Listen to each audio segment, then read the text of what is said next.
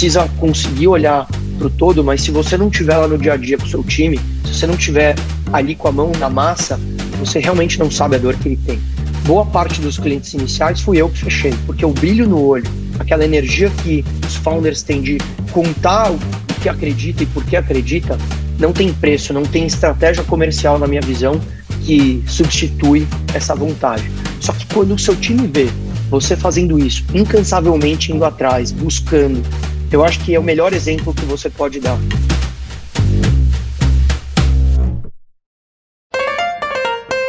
Olá, aqui é o Marcos Toledo para mais um Canary Cast. Dessa vez a gente conversou com o Alan Chuzidi, cofundador da SpinPay, uma empresa de pagamentos instantâneos. A conversa cobriu desde a visão dele sobre todo esse mercado de pagamentos, open banking, etc., que está mudando muito rápido aqui no Brasil, como também a trajetória dele, que empreende desde cedo e já passou por muita coisa, inclusive como cofundador do Banco Neon. Espero que gostem. Bom, Alan, obrigado por estar aqui com a gente para mais um papo aqui do nosso Canary Cast. Eu queria começar pedindo exatamente para você se apresentar, contar um pouco da tua história. Você é um cara que empreende desde cedo, né? Acho que desde 20 e poucos anos, já passou por muita coisa, inclusive é, foi cofundador do Neon. Então eu queria ouvir um pouquinho da sua história. Poxa, primeiro, muito obrigado pelo convite. É muito legal compartilhar com todo o público um pouquinho dos aprendizados, de onde a gente veio, e sem dúvida nenhuma poder bater esse papo é, com você, né, que foi um dos caras que acreditou muito no sonho lá atrás. Mas, bom, eu tenho 29 anos, é, eu vim de uma família toda de empreendedores, então eu cresci na minha casa, meu pai, meu padrasto, meu avô, ambos com as suas iniciativas, todos no ramo de construção civil, mas eu sempre fiquei muito engajado em resolver grandes problemas, né? Eu percebia que é, não tinha uma separação, que as empresas eram quase como outros filhos que eles tinham, né? Porque cuidavam com, com todo o carinho do mundo, e a minha vontade de resolver grandes problemas veio desde cedo. É, durante a, a, a, escola, eu no terceiro colegial tentei montar meu primeiro business, era de entrega de, de delivery de bebidas à noite. Acho que um desafio que vários jovens passaram já, só que lá atrás não tinha iFood, não tinha Rap e ninguém tinha carro, então era difícil você poder sair. Obviamente tomei uma dura do meu pai, né? Vai se formar, vai fazer suas coisas e depois você pensa em empreender mas acho que os grandes é, momentos assim de evolução profissional e que me fizeram chegar uh, aonde eu estou agora, sem dúvida nenhuma, o primeiro foi no mercado financeiro tradicional. Eu trabalhei pouco mais de três anos em uma das principais gestoras de fundo de investimento à época do Brasil.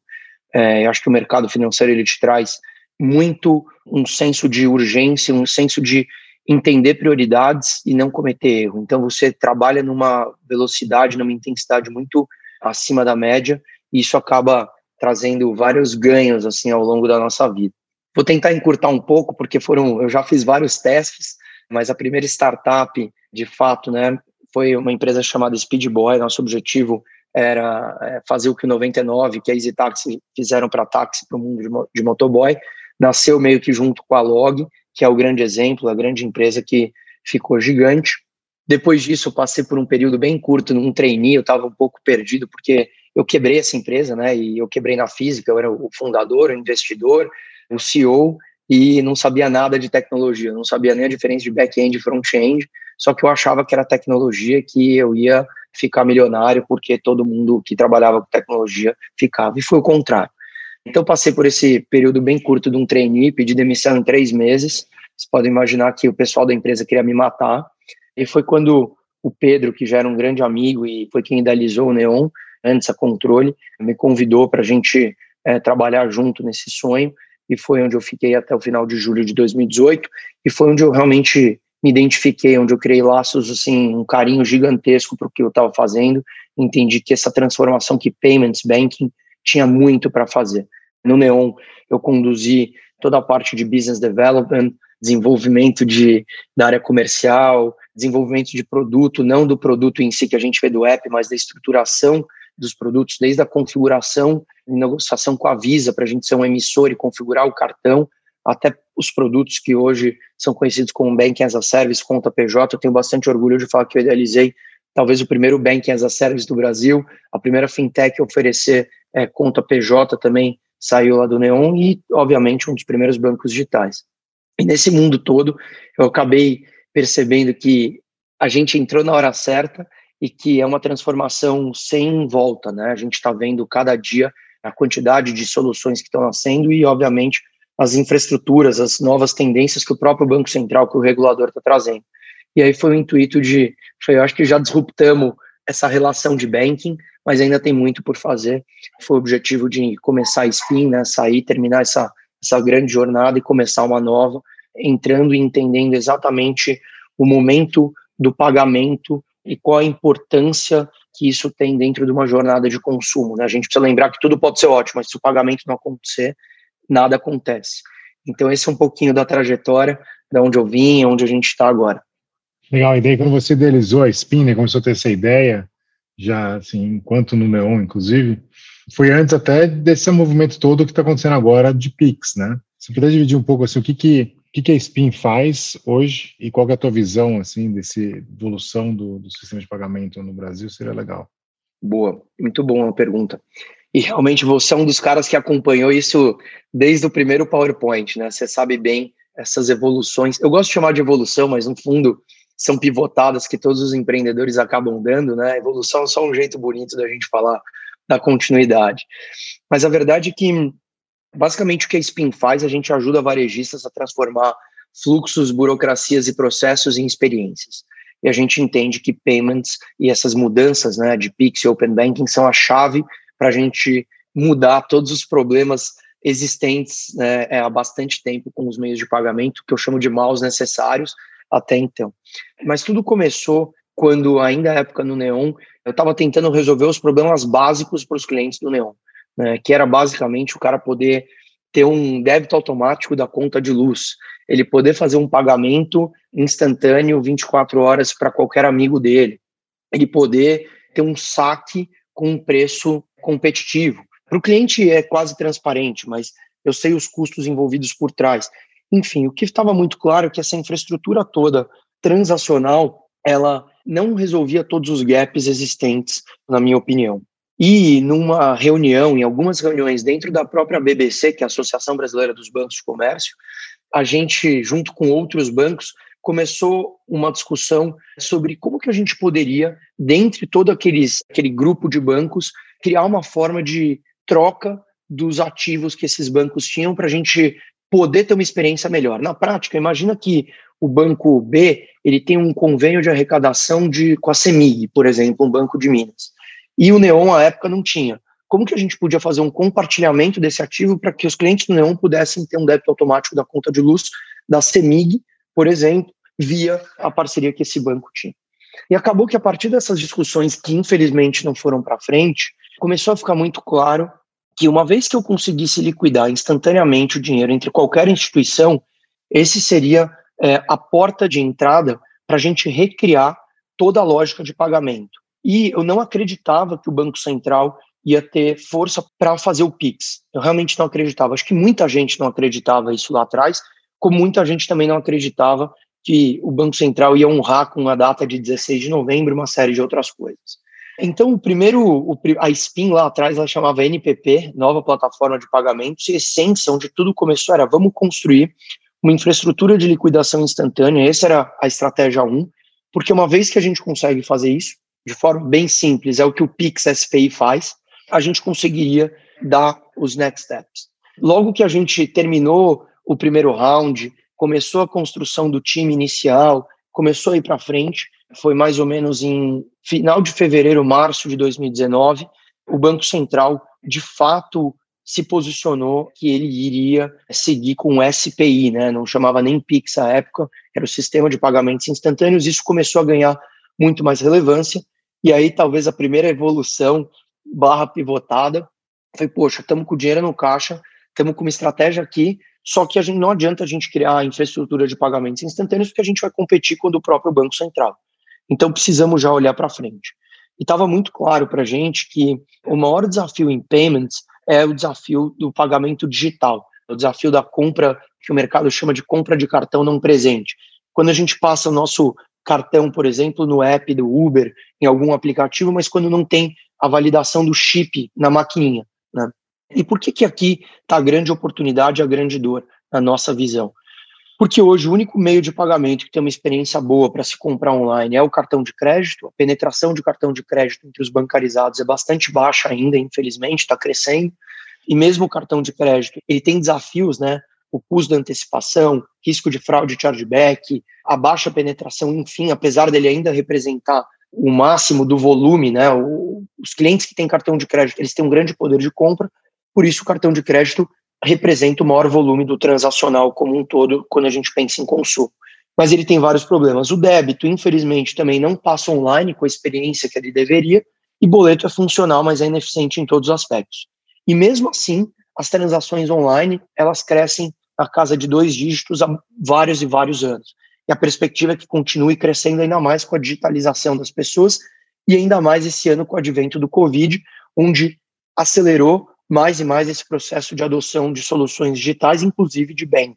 A própria Caixa talvez seja o melhor exemplo disso. Então, essa foi a grande primeira pivotada é, ali dentro. E a nossa cabeça é: uma vez que eu consigo, independente da forma de pagamento, trazer uma padronização operacional para esse varejista, ou seja, mesma reconciliação, o mesmo estorno, o mesmo cancelamento, a mesma liquidação, isso tudo de uma forma extremamente simples, sem fricção, customizada para se adaptar a cada modelo operacional que esse merchant tem, eu consigo resolver uma dor gigantesca do merchant. E do outro lado, você consegue trazer os benefícios de um pagamento instantâneo, né, porque você reduziu o custo da liquidação e o tempo da liquidação, você reduziu todo o trabalho operacional que esse cara tem hoje para reconciliar N meios de pagamentos diferentes ali dentro, o desafio dele reconciliar N timings de recebimento, né? Porque cada meio de pagamento liquida em um dia diferente aí por diante. Então você padroniza isso tudo e você entrega sempre como um pagamento instantâneo com as características de redução de fraude aí por diante. E da ponta do cliente você consegue trazer todas essas novas inovações, né? Ou aplicar esses meios de pagamento com uma experiência nova e diferente. A brincadeira que eu faço é que o Open Bank ele vai permitir que qualquer brasileiro entre outras coisas, tem uma experiência de Apple Pay para quem tem um iPhone e para quem tem um cartão de crédito, sem essa pessoa precisar ter um iPhone, sem ela precisar ter um cartão de crédito. Na verdade, muito além. O Open Banking, uma das possibilidades via o iniciador de pagamento, é a gente conectar toda e qualquer forma de pagamento possível existente, até meios de pagamento ou produtos financeiros que não são meios de pagamento no momento exato do consumo. Então, essa é um pouco da nossa visão como poder recriar uma experiência de pagamento, transformando, de fato, esses processos que muitas vezes são burocráticos, caros, ineficientes, em algo padronizado, standard, quando a gente pensa da tela para dentro do merchant, só que ao mesmo tempo com todas essas possibilidades que a combinação de Pix e Open Banking podem ter, sob a perspectiva da experiência do pagador, experiência de quem está comprando, para aumentar a conversão e trazer mais inclusão para esse mundo digital. Legal. Agora, queria entrar um pouco mais em detalhe, Alan, que como você mencionou um negócio que eu acho que é interessante, né? Vocês já queriam fazer essa visão, né, de melhorar a experiência de pagamento. Daí você vem com, com o Banco Central falando, não, eu já vou prover isso de alguma forma com o Pix. O que que, do ponto de vista de um, de um e-commerce, né, de um merchant, quando ele olha isso, como é que ele enxerga valor em vocês? O que, que vocês vão entregar para eles? vis-à-vis uma visão mais simplista do tipo, poxa, mas eu já consigo usar o Pix, né?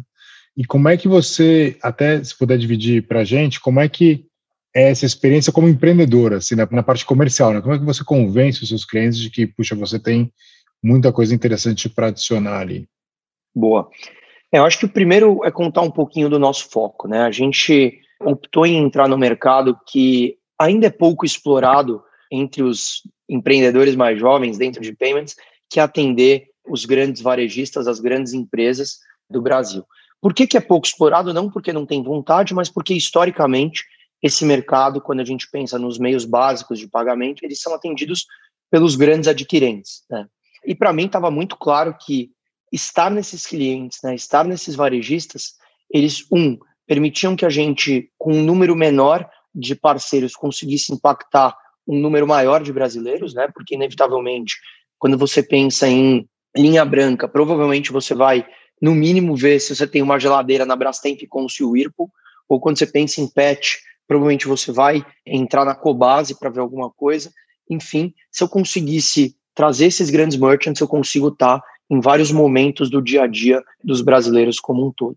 E também era uma oportunidade porque o tempo de mudança que os grandes players têm para conseguir trazer essa transformação e atender esses merchants é muito grande. Então, era uma oportunidade para a gente entrar e cavar esse espaço. Sem dúvida nenhuma, trazer esses grandes varejistas é complexo, né? não é algo simples, ou qualquer negócio com qualquer grande empresa tem processos estruturados e muitas vezes chatos, né, entre aspas, que são necessários porque você está falando com empresas muito grandes. Mas antes de eu, de eu, falar um pouquinho, te responder essa questão do, do aspecto comercial, que eu acho que é um ponto importantíssimo, basicamente, acho que a grande essência ali é que o Pix pelo Pix, ele é um dos nossos produtos, né? ele é uma das soluções. Tenho bastante orgulho de falar que a Spin foi a primeira empresa a conseguir transacionar um e-commerce com Pix em produção e também na Black Friday é, a gente atendeu, a gente tem hoje mais de 100 clientes em menos de um ano de operação. Na verdade, agora deu um ano de operação. A gente começou a operar no dia 5 de novembro de 2019. A gente está com um ano e um mês, mais ou menos, de operação. E clientes, como comentei, da envergadura de Whirlpool, Cobase, Doutor Consulta, Level Up, é, Renner e aí por diante. Esses caras, é, o Pix pelo Pix, ele, ele é igual para todo mundo. Só que o Pix é adaptado já para atender desde a experiência do checkout, desde a forma como a gente vai mostrar o QR Code ali dentro, até toda a estrutura de reconciliação também adaptada para o que esse cara já tem hoje. Né? Então ele não precisa mudar e, o sistema inteiro dele. Uma experiência de refund, uma experiência é, extremamente simples, onde você traz aumento de lealdade, que o cliente pediu um cancelamento e em questão de segundos o dinheiro voltou para a conta de origem. Essas são as características que a Spin traz que os outros players ainda não trazem. Né? A gente consegue trazer toda a complexidade de receber do Pix, que hoje vários parceiros aí te um, dá para o merchant um pool de APIs e fala, ó, se vira e integra. E não que a gente também não faça isso, mas a gente entendeu a fundo qual é cada detalhe da dor que esse cliente tem, não só da tela para fora, mas da tela para dentro, da gestão e da operação de um payments, e a gente adaptou e entrega o Pix exatamente cobrindo todos esses gaps que esses clientes têm. Então, basicamente, ele consegue, de uma forma extremamente simples, integrar o sistema dele com o sistema da Spin, possibilitar não só que ele receba de Pix, mas todas as outras formas de pagamento que a gente traz para ele de forma unificada, como, por exemplo, as principais wallets, a gente foi inovador junto com o Banco do Brasil e desenvolveu o primeiro produto de crediário digital, antecipando o movimento de Open Banking. Então, ele tem todo esse pool de novas formas de pagamento ali dentro, que ele consegue ativar e desativar e customizar essa operação e a experiência, padronizando todo a gestão e operação que está por trás. Então, de forma simples, os meus clientes eles receberam propostas de todos os grandes bancos, eles receberam propostas de todas as grandes empresas de payments. Só que a proposta é assim: toma aqui, você quer receber de Pix, por exemplo, que agora é o da moda? Ah, quero. Toma aqui um monte de API que você vai ter um trabalho gigantesco para adaptar o seu sistema, mas você vai conseguir gerar um QR Code e confirmar se ele pagou. Ah, e os sistemas de refund? Ah, a gente ainda não fez. E como adapta a minha reconciliação? A gente ainda não fez. E como que eu faço a minha integração? Ah, se vira aí e cria da forma que você quiser. Ah, mas eu tenho uma, eu uso uma plataforma de e-commerce. Putz, então vê como você vai pegar essas APIs e adaptar a plataforma de e-commerce. Só que a gente precisa lembrar que esses merchants, eles têm outros problemas gigantescos pela frente. Então, o grande desafio é como que eu trago essa inovação, como que eu consigo automatizar a operação desse cara, tirando esforço, né, mas ao mesmo tempo adaptando com o legado que ele tem. Eu acho que esse é o grande core do Spin. A gente tira a complexidade trazendo o novo, é, mas conversando com o, com, a, com o legado que esse merchant tem. Então, esse é um pouco do, do porquê que a gente conseguiu em um ano aí ter 100 clientes e 100 clientes gigantescos, bem grandes mesmo, eu fico muito orgulhoso dessa, dessa conquista. E a segunda pergunta, né, como a gente conseguiu trazer isso, acho que o primeiro ponto é, a gente tinha uma proposta de valor muito clara para o merchant. Quando houve o anúncio do Pix em fevereiro desse ano, que para a gente não foi nenhuma novidade, todo mundo o mundo inteiro me ligou para perguntar se a Spin tinha acabado. Alguns dos investidores, minha família, meus amigos e aí por diante. Foi um momento muito duro. é, muito duro mesmo, mas acho que o grande alívio, a grande esperança que me deu foi que nenhum dos nossos clientes, nenhum varejista me ligou para perguntar se a spin tinha acabado. Foi o contrário. Todos me ligaram, mandaram mensagem falando: Alan, esse tal de Pix é o que você está falando há um ano, né? Há seis meses. Eu falei: é, putz, que legal. Eu acho que agora eu entendi. Vamos para cima. Então, estava claro que, o, o, que a nossa grande proposta de valor para o merchant, né, e o que a gente trazia para ele, falando que, olha, esses novos, essas novas infraestruturas, seja o Pix, seja o Open Banking, a nossa visão de como trazer isso para o dia a dia de payments, para a experiência de pagamento e a operação do pagamento, ia tirar os grandes atritos que esses merchants têm historicamente com os meios de pagamento. Obviamente que isso sozinho é, não, não, não faz vender, né? Até porque a gente estava vendendo um ano antes, mais de um ano antes, um ano e meio antes do Pix existir, ou do Pix chama Pix, e aí por diante. Então a estratégia foi a seguinte: a gente precisava ter um, um, um propósito bastante forte que fizesse com que esses parceiros realmente se identificassem e dessem é, o espaço. Mas a gente lá atrás precisava resolver uma dor que esse, que esse varejista tinha. Então a estratégia foi: hoje esses grandes varejistas eles querem receber das wallets, né, de PicPay, Mercado Pago, etc. São empresas que estão crescendo muito, estão investindo muito no seu, nas suas estratégias. Mas para esse varejista, como sempre, é tudo é uma dor, né? Ele precisa ir wallet por wallet, fazer uma negociação, fazer é, discutir tarifa, e aí onde começa a maior dor é uma integração com cada um, e a gente sabe que qualquer integração é dolorida, não, não adianta. E quando você precisa fazer N integrações, é o dolorido vezes N. E depois, o que é pior que integrar é operar, porque cada empresa faz uma reconciliação de um jeito, o estorno do outro, cancelamento do outro, liquidação do outro, regras diferentes. Então acaba virando é, é uma grande dor de barriga para esse merchant. Então a estratégia foi: vamos começar sendo um grande broker de wallets, né? Vamos trazer e resolver a operação para esses merchants, para ele receber esses, dessas grandes wallets. Com isso a gente já consegue ganhar a conta, né? Ganhar esses clientes, fazer o onboarding deles, começar a transacionar emular a experiência de QR Code e de App Link para o mobile, né? E o principal, criar o nosso, o nosso produto e nosso track record. Né? Então, a gente tinha como meta, e aí foi um pouco de sorte, é, lançar é, um mês antes da Black Friday de 2019, porque a gente queria entender como o produto se comportava nesse primeiro mês de lançamento, né, de fato, como ele se comportaria durante é, períodos atípicos, né, como foi a Black Friday, como é tipicamente a Black Friday. É, e o que eu posso falar é com, sim, também bastante orgulho. Ano passado, óbvio, o, o, tamanho era muito menor, né, apesar da gente já ter lançado com grandes parceiros como, por exemplo, Cobase, o Whirlpool, Shop Together, a gente tinha cinco merchants parceiros. Hoje a gente tem 100 em um ano. E é literalmente 100, né, não, não, não é forma de expressão. E em volume transacionado, né, o, o volumetria, a gente cresceu 2 mil por cento de uma Black Friday para outra. Então, é, também teve, teve um ganho bastante grande. É, e foi uma e aí o, a, a, história acontece, né? A gente trouxe esses merchants com, com um sonho, com, com um propósito de longo prazo e explicou para eles uh, esse essa evolução. Vamos começar com as wallets, porque as wallets a gente resolve isso, depois a gente vai para cá e a gente vai desenvolvendo e criando junto. Acho que esse é o grande ponto. Cara, eu acho que tem mais um ponto que eu acho que você não comentou, que é resiliência, né? A gente acompanhou aqui de perto vocês. Foi um ano longe de ser fácil, é o que você falou. Vocês estavam pequenos lá atrás, um ano atrás. Bom, pegaram, maior, né, todos nós pegamos a maior crise da nossa, da nossa vida.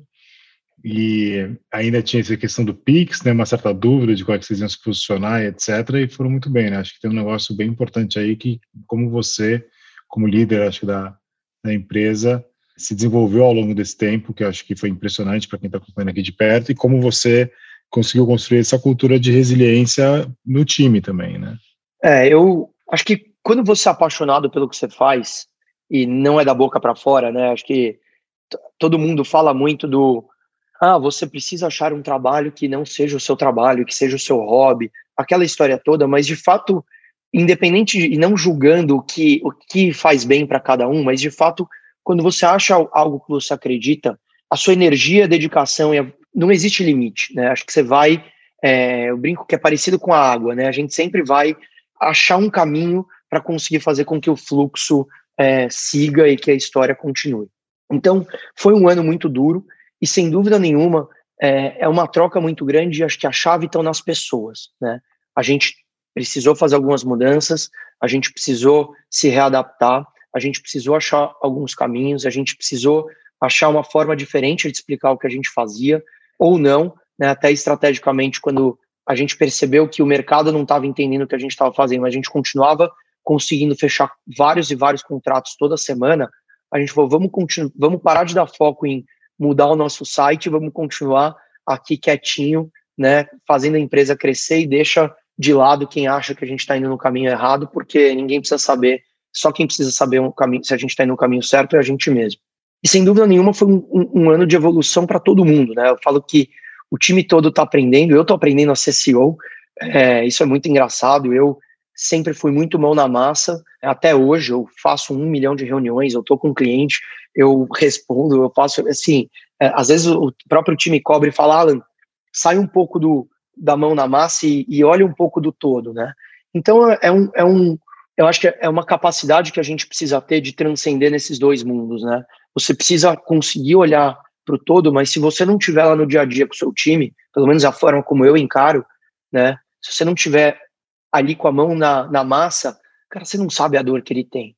Né? Você realmente não sabe a dor que ele tem. Você comentou do, dos clientes, boa parte dos clientes iniciais fui eu que fechei, porque o brilho no olho, aquela energia que, que os founders têm de, normalmente, né, de contar o, o que acredita e por que acredita, não tem preço, não tem estratégia comercial, na minha visão, que, que substitui é, essa, essa vontade. Só que quando você, quando o seu time vê você fazendo isso, seu time vê lá, sabe, incansavelmente indo atrás, buscando e aí por diante, eu acho que é o melhor exemplo que você pode dar.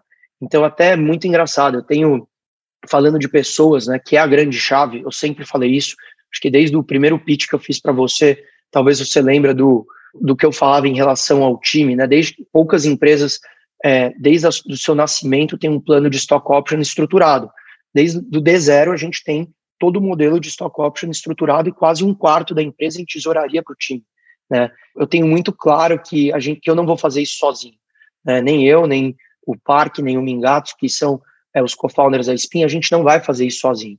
Mas a gente consegue dar a energia o engajamento e passar nossa motivação para o pessoal. É, e se a gente tiver um alinhamento de propósito, a gente vai muito mais longe e a gente vai passar por qualquer desafio. Né? E acho que essa é a grande chave. É, a gente não busca, desde o começo, pessoas que estão por causa do salário, que estão procurando um emprego.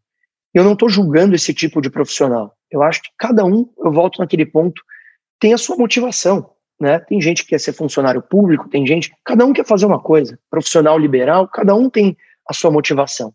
Só que em algum momento, provavelmente, a SPIN vai estar num tamanho tal que a gente vai precisar achar pessoas que estão procurando um emprego. Mas hoje, a gente precisa de pessoas que estão engajadas em propósito. Porque isso vai ser maior do que, vai ser de fato a chave para passar por qualquer desafio. No dia que teve o anúncio do Pix, que foi aquele dia fatídico, eu chamo de dia D da Spin, que para mim não era um dia D, era um dia normal, era, poxa, que legal. É, hoje mais uma reunião do Fórum do Banco Central, como já aconteceu várias e várias e várias vezes, que já todo mundo já sabia o nome do Pix e etc, mas que para o mercado não foi. E isso acabou trazendo uma onda interna gigantesca. E nesse dia a gente parou a empresa inteira a empresa inteira, todo mundo, fizemos um brainstorming inteiro de posicionamento, falando, uma coisa está clara, a gente está explicando o spin errado. Independente se a gente vai mudar o site ou não, como que a gente explica spin certo agora? Então, acho que esses são os pequenos, os pequenos eh, assim, detalhes que, se você não está com a barriga no balcão, na minha opinião, obviamente, se você não está realmente ali dentro, né, você vai deixar passar ou, ou a sua reação vai ser muito é, longa. E talvez esse tempo de reação não seja o tempo exato que, ou o mesmo tempo que o mercado está evoluindo. E você sabe bem que quando a gente fala de inovação, né, você precisa, é, é uma constância, é tipo andar de bicicleta. Se você parar, inevitavelmente você vai cair. Né? Então, essa capacidade de, de, de, reinventar, essa capacidade de estar à frente, sabe, de estar entendendo o que o cliente fala, o que o cliente quer, o que o mercado quer, talvez seja a grande chave, e ser apaixonado pelo que você faz, né? Não acordar é, falando, puta, tem que ir para o trabalho, mas acordar falando, poxa, hoje é domingo, mas eu acordei de manhã pensando naquele problema que eu tenho, eu vou sentar e eu vou pensar nisso, é o que é o que vai fazer a gente ir mais longe, sem dúvida nenhuma. Então, foi um ano de muito aprendizado. Óbvio, eu acho que eu perco em alguns outros lados. É, eu ouço é, vários podcasts da Canary ou outros papos e conversa com empreendedor e aí por diante.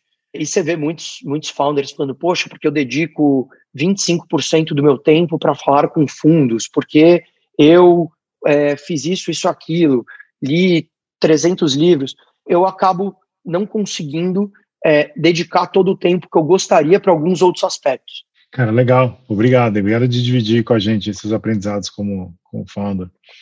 Queria agora ir para um lado mais de olhar o mercado, assim, né? A gente falou um pouquinho rápido, né, da tua visão de Open Banking e Pix e como é que esse negócio ainda vai evoluir. Queria ouvir um pouco a tua visão, talvez, assim, óbvio que vai ter um, um grau de chutômetro, mas daqui 5, 10 anos, o que, que, você acha que são ainda as outras oportunidades que vão surgir, que até a própria Spin vai atacar, ou que outras empresas vão surgir? Porque pelo menos a visão que a gente tem aqui dentro é de ver um, um regulador e o Banco Central e tudo mais numa agenda muito pró-competição e pró-inovação, né? Acho que até sendo no mercado financeiro, até na parte de eh, seguro, saúde, a gente está vendo, acho que o Brasil tem uma parte positiva de agenda aí de, de criação de inovação e competição. Acho que vai surgir muita coisa interessante. A gente tem discutido isso bastante aqui dentro, mas eu queria ouvir a tua, tua visão sobre isso. Boa, muito legal. Eu, eu nunca achei é, na minha vida que eu fosse ter uma relação tão próxima com o regulador, com o Banco Central. E isso, primeiro que eu nunca achei que eu ia trabalhar com fintech ou algo parecido, é, e depois do Neon eu percebi que era possível fazer coisa grande, e no Neon eu nunca achei que eu ia ter uma relação próxima com o Banco Central, eu sempre achei que era uma grande caixa preta. A nossa infraestrutura bancária, de modo geral, a nossa regulamentação bancária, ela sempre foi benchmark global? É, a gente, a TED, por exemplo, é algo único do Brasil não único, mas da forma como é, com a velocidade e aí por diante, algo que se a gente pensa nos Estados Unidos, né? Poxa, Estados Unidos não, não tem. Bom, processamento de cheque era um negócio aqui no Brasil já super avançado. Exato. Boleto, por exemplo, né? Que ninguém entende, os gringos não entendem. Cada BP, cada apresentação que eu vejo de alguém que mexe com boleto, coloca boleto de um nome diferente. Mas enfim. É muito bom é, isso, agora... né? Ninguém descobriu ainda como chamar boleto em back em inglês. A gente já viu todos os nomes possíveis. Porque é algo, é uma jabuticabona nossa. Mas enfim, a gente conseguiu achar os caminhos e resolver os problemas alinhados com a cultura do brasileiro, né? Que acho que esse é um outro ponto também. A gente não pode é, só pensar que vai aplicar algo lá de fora exis no Brasil e que vai funcionar. Então, o Brasil sempre teve no hype dessa transformação. Nesses últimos anos, como a gente tem visto, é, a tecnologia está avançando em todos os lados possíveis de uma velocidade incrível, e isso acabou despertando uma série de outras coisas. E, por exemplo, Open Banking não é algo que começou no Brasil. Né? Na verdade, Open Banking, pagamentos instantâneos, outros países, Europa tem uma regulamentação de Open Banking super legal já há algum tempo. A Índia tem uma infraestrutura de pagamentos é, instantâneos muito legal também, relativamente novo, mas já tem alguns anos.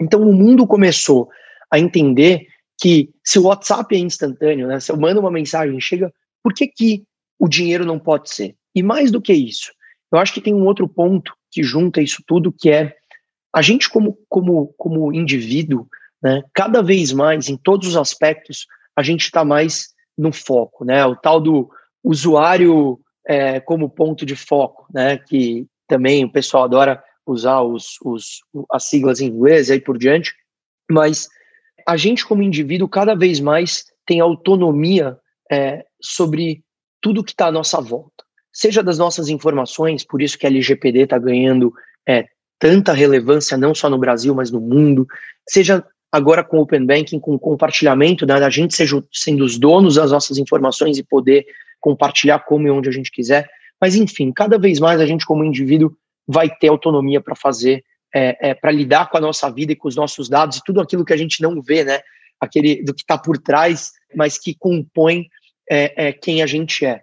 E nesse caminho, é, a gente tem um regulador que também está avançando e avançando numa velocidade inacreditável e colocando o Brasil de volta, colocando o Brasil como hype, como benchmark de infraestrutura bancária, de regulamentação bancária, é, possibilitando um ambiente muito mais aberto. Tem várias transformações que o Banco Central está trazendo, Pix é uma delas, Open Banking é outra, tem toda a estrutura agora é, de recebíveis, né? Você poder registrar os recebíveis e ter uma abertura desse mercado de crédito que é gigantesco. Então, tem várias inovações que estão vindo que, na verdade, são a base, são a essência do que a gente, como mercado, precisa para poder criar as nossas soluções é, e, de fato, trazer, é, é, pensar e ter a, a capacidade criativa de fazer o que a gente quiser com uma infraestrutura que permita isso acontecer. E do outro lado, né, quem ganha, como eu estava falando, somos nós, brasileiros, são os indivíduos como, como um todo. Fazendo um super exercício de futurologia, é, eu vejo que daqui 10 anos, a gente como indivíduo é, não vai mais estar preso a um banco ou, ou a uma instituição do qual a gente tem é, historicamente conta, sem dúvida nenhuma. Eu ainda acredito muito que a gente vai ter é, provavelmente pelo menos uma instituição que é a nossa instituição principal de relacionamento. É, não, não acho que, aí de novo, opinião, que eu vou ter cada coisa em um lugar. Normalmente, onde a gente recebe o salário, provavelmente vai ser onde eu tenho o meu core ali. Mas vai ser um mundo muito mais aberto, onde em cada momento que eu for pagar, eu vou poder ter uma infinidade de possibilidades, só que sem ser complexo a nível de experiência e usuário, para comprar aquele bem ou é, é, utilizar é, é, é um pagamento de uma forma extremamente simples. Eu vou brincar aqui, mas eu vou tangibilizando isso é eu chegar numa concessionária de um carro e de carro, por exemplo, e com Face ID ou com fingerprint ou com lendo um QR Code, é, eu já consegui ter todas as possibilidades de financiamento para aquele veículo naquele momento de bancos ou instituições que eu nunca ouvi falar, já porque eles conhecem, porque eu topei compartilhar mais informações, porque é, eles me conhecem com todos esses dados que estão por trás, mas eu estou em posse disso e eu consegui financiar aquele bem sem eu precisar ir no banco, falar que eu estou comprando um carro, pedir um financiamento, pedir cotação, esperar e aí por diante. E ao mesmo tempo, no meu app de transporte de mobilidade, é, eu consegui ter todas as possibilidades de conta ou de cartão de crédito ou, do, ou de vale transporte, mas de uma forma muito simples, é o ter a autonomia e a liberdade de uma forma muito é, fluida, de uma forma é, muito intuitiva, sabe? Não, não algo complexo, onde o pagamento ele vai se tornar uma extensão, o produto financeiro e a experiência, a forma como eu pago, ele é só uma extensão de algum gesto que eu já estaria fazendo. Né? É, só que o por trás é, são possibilidades que a gente ainda não viu. É, esse é um pouquinho do, do mega exercício de futurologia que eu faço. Obviamente, a SPIN é, é, vai estar tá em, em algumas partes desse fluxo, né? a gente tem muito claro como e onde a gente quer chegar, mas é, é, é o brasileiro, é o indivíduo em posse é, é, do todo. Legal, acho que no final das contas é, é, é, bem, apesar de ser abstrato, eu consigo entender a tua visão. Né? A gente está falando de um, uma nova experiência de pagamento em, em, geral no Brasil, né? E você isso está acontecendo também no resto do mundo.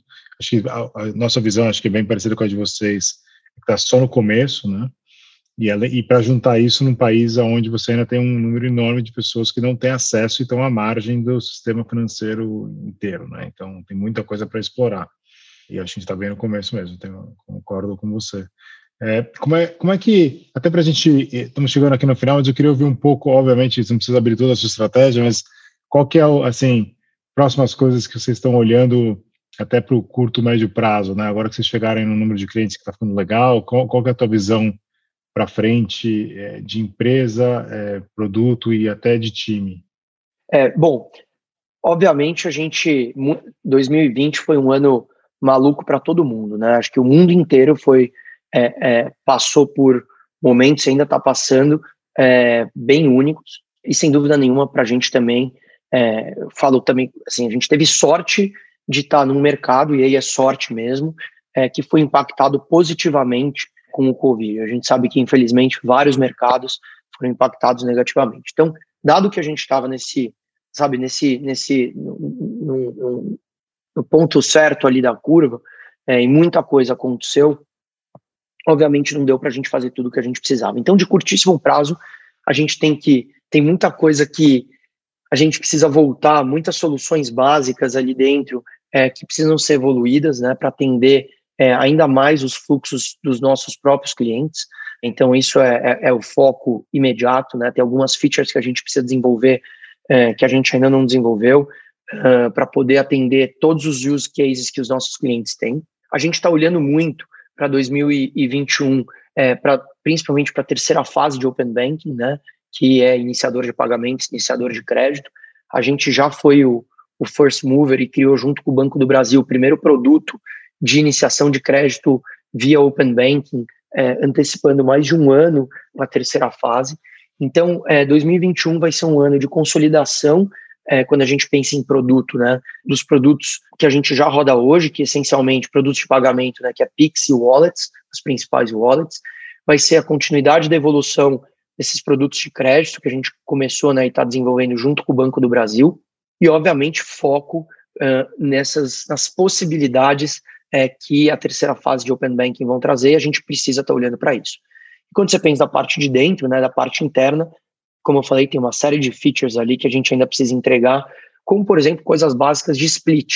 Né? A gente optou em não, não fazer split, que é uma feature básica que todo mundo tem, para poder focar em soluções que ninguém tem.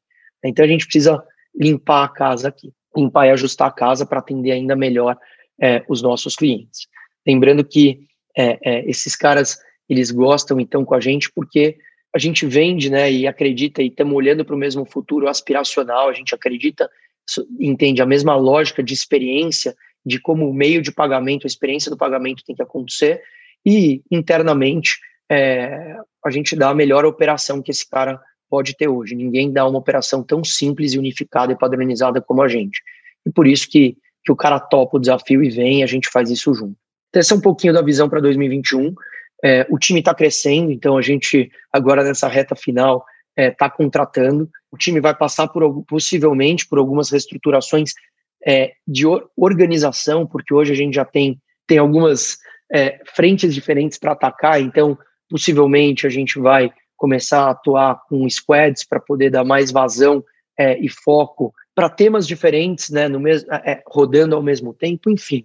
A empresa está avançando, está crescendo, a gente tem de forma bem simples, o desafio de atender todos os use cases que esses nossos parceiros têm, que a gente ainda não atendeu. A gente tem o desafio de conseguir trazer mais formas de pagamento para atender é, ainda melhor os consumidores ali na ponta é, e, sem dúvida nenhuma, continuar trazendo essas evoluções e co-criando com grandes parceiros essas, essas inovações que o mercado ainda não viu. Acho que é isso que faz a gente ser diferente, é isso que faz é, é o time está incansavelmente indo atrás né, de buscar novas soluções, de, de, de, de, buscar diferenciação. É isso que faz os nossos parceiros, os, os varejistas, toparem e quererem estar com a gente, né? É não só o que tem hoje, mas como a gente vê o futuro e como a gente desenvolve, como a gente cria o futuro juntos, né? E sempre com a transparência do que é possível, do que, é, do que não é possível agora, mas do que vai ser possível lá na frente. Eu acho que esse é o grande, é um dos grandes pulos do gato com o mercado. A gente não está fazendo isso sozinho. A gente está trazendo os grandes varejistas para essa conversa. A gente está trazendo os grandes bancos para essa conversa. A gente está trazendo os consumidores para essa conversa. Eu acho que essa é a chave, né, de que ninguém tem a, a, a lâmpada em casa e acorda e é um gênio e teve a ideia. Mas a gente tem várias ideias. Mas a gente traz o mercado para discutir e co-criar com a gente. E aí faz com que a gente bata um pouquinho menos a cabeça, mas a gente bate várias cabeças. E acho que é, os próximos capítulos estão por vir. Espero que, que a gente possa gravar no que vem outro, outro Canary Cast e discutir outras coisas, discutir de outras inovações. É, é, muito duro, né? Como sempre. Você sabe, você é um dos caras que várias e várias vezes a gente conversou e você sabe dos meus sofrimentos é, como ninguém, mas ao mesmo tempo das conquistas né, e né, do caminho que a gente está seguindo. Então, também queria agradecer não só pelo convite novamente, mas por ter sido um dos anjos da guarda que apareceu na nossa vida quando a gente chegou lá em final de dezembro de 2018, né, que a gente começou as nossas conversas e você falou com certeza, cara, o que, que esse maluco tá falando? Infraestrutura de pagamentos instantâneos, primeira rede de interoperabilidade de carteiras, era isso que estava no nosso deck lá atrás, e o que a gente virou hoje, né? E sem dúvida nenhuma que a gente vai virar. Então, é muito importante, se não fosse também a Canary e outros, né, anjos da guarda que apareceram, a gente não estaria aqui hoje.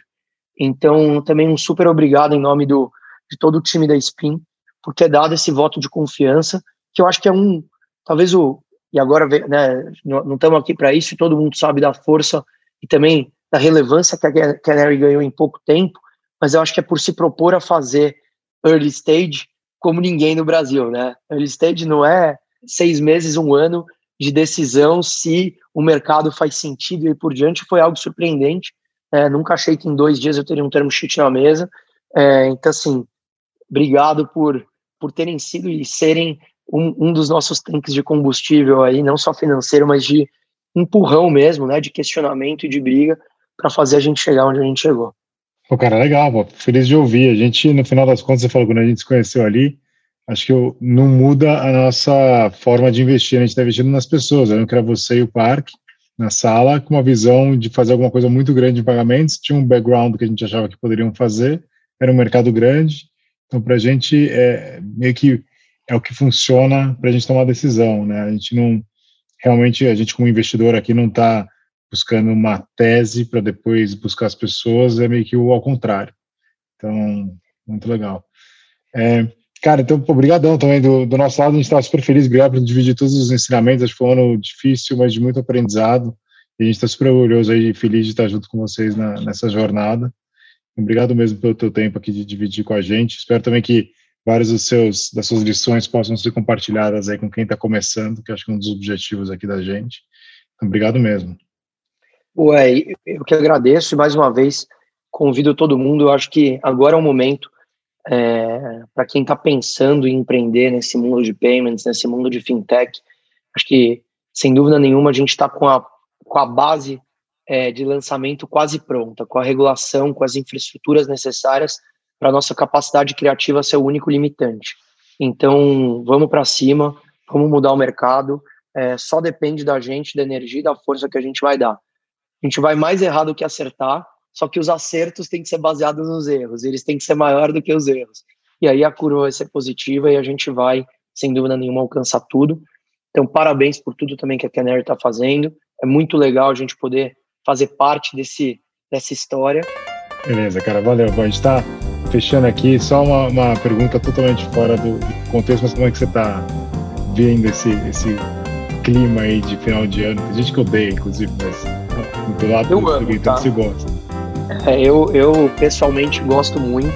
Eu acho que é um momento de a gente sempre parar, né? E é, é mais um capítulo que se encerra e outro que começa. Eu acredito muito em fases. Estou muito ansioso positivamente é, para a gente terminar 2020, para a gente começar uma nova história em 2021, né? seguir a história, mas é um capítulo novo.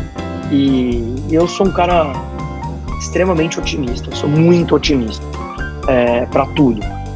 Então eu tô super tranquilo que ano que vem a vacina vai estar tá aí. Acho que já temos anúncio em relação a isso.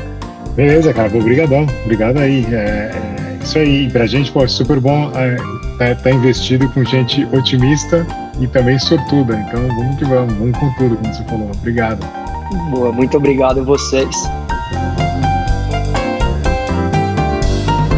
Bom, valeu por terem escutado mais um episódio do Canary Cast. Por favor, sigam a gente na sua plataforma preferida de streaming e até a próxima.